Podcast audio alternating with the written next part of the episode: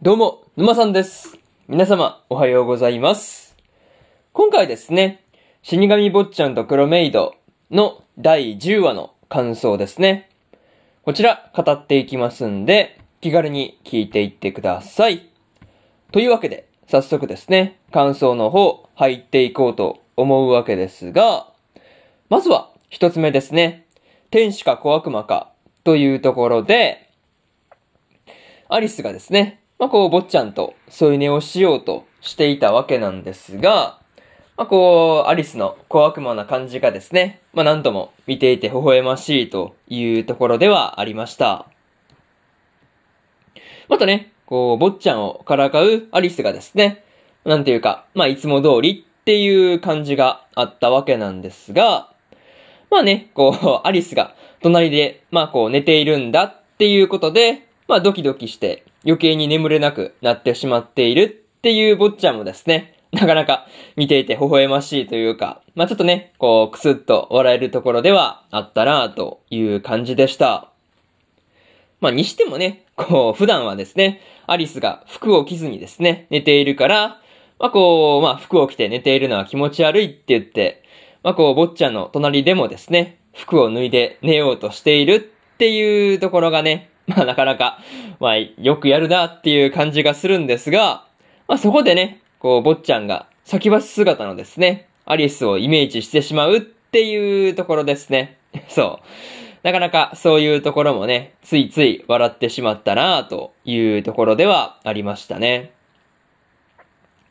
まあとはいえですね、坊ちゃんの呪いが解けて、まあ、こう、無事にね、坊ちゃんが本店に戻ることができた時のことでですね、まあ、すごいこう、アリスが複雑な気持ちをね、抱いているんだっていうところの話ですね。なんか、そういうところに関しては、すごく難しい問題だなっていうことを思ったりしました。そういうところで、まず、一つ目の感想である、天使か小悪魔かというところ終わっておきます。でですね、次、二つ目の感想に入っていくわけなんですが、男手だけではというところで、ロブがですね、まあ、こう、坊ちゃんと今の屋敷に移ってきたっていう時の、まあ、こう、ことをですね、まあ、思い出したりしていたわけなんですが、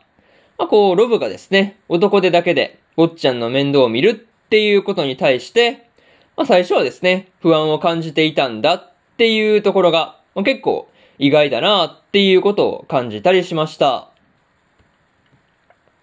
まあね、こう、坊ちゃんが成長するにつれてですね、まあこう死にたいというようになったりとか、まあこう部屋にこうこもったりするようになったっていう時の話ですね。なんかそういう時のね、話は、まあ、すごいこうアリスが来た、まあ初日ですね、の話でね、まあこうすでに知っていたわけなんですが、まあこうそんなアリスがですね、屋敷に呼ばれた理由はですね、坊ちゃんに同年代の話し相手がいればいいんじゃないかっていう、まあ、そのロブの考えから来ていたっていうところはですね、まあ、なるほどっていう感じでしたね。まあ、結果オーライって感じですよね。今のこう、坊ちゃんとアリスがこう、仲良く話しているっていうところとか見ているとね、そう。またね、こう、坊ちゃんとアリスの将来についてはですね、ロブも肯定的であるっていうところが、なんだかいいなっていう風なことをね、思ったりしました。まあ個人的にですね、その時のロブの雰囲気ですね。まあ雰囲気が、それこそ、まあ坊ちゃんの親っていう感じで、まあすごいいいなっていうことを思ったりしました。まあね、なんかそういうところの、まあこう、ロブの思い出話というかね、なんかそういうところが、まあ見ていて良い話だったなっていうところで、二つ目の感想である、男手だけではというところ終わっておきます。でですね、次、三つ目の感想に入っていくわけなんですが、三つ目はですね、フクロウと子猫の歌というところで、坊ちゃんの伴奏に合わせてですね、アリスが歌を歌っていたわけなんですが、まあこう、この時の歌詞でですね、歌の歌詞で、まあお互いに恥ずかしがっていたんだっていうところが、まあこう見ていて微笑ましかったなというところですね。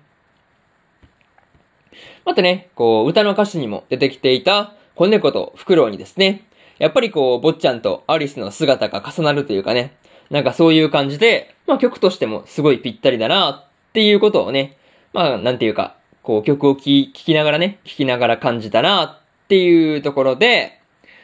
まあこう歌詞の中でもですね、まあ結婚しましょうっっていう言葉がね、出てきていたわけなんですが、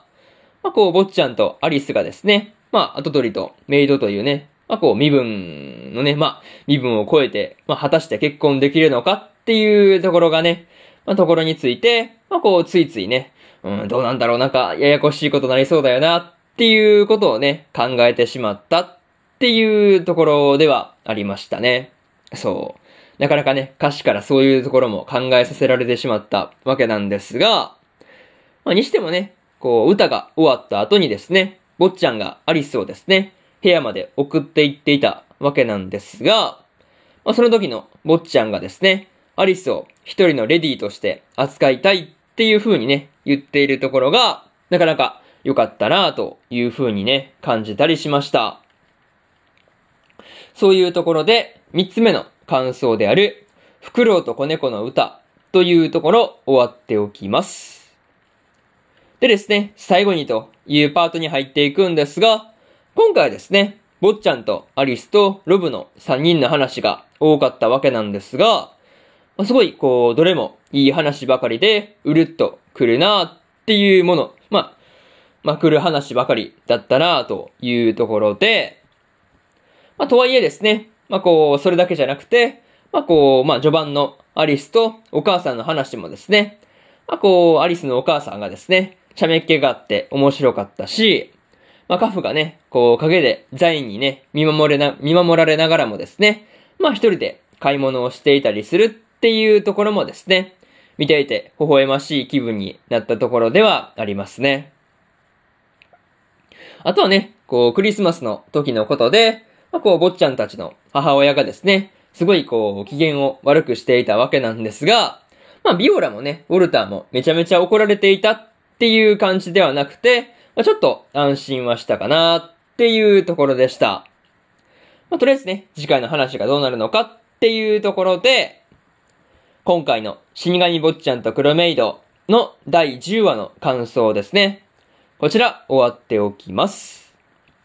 でですね、今までにも第1話から第9話の感想はですね、それぞれ過去の放送で語ってますんで、よかったら過去の放送もですね、合わせて聞いてみてくださいという話と、今日はね、他にも2本更新しておりまして、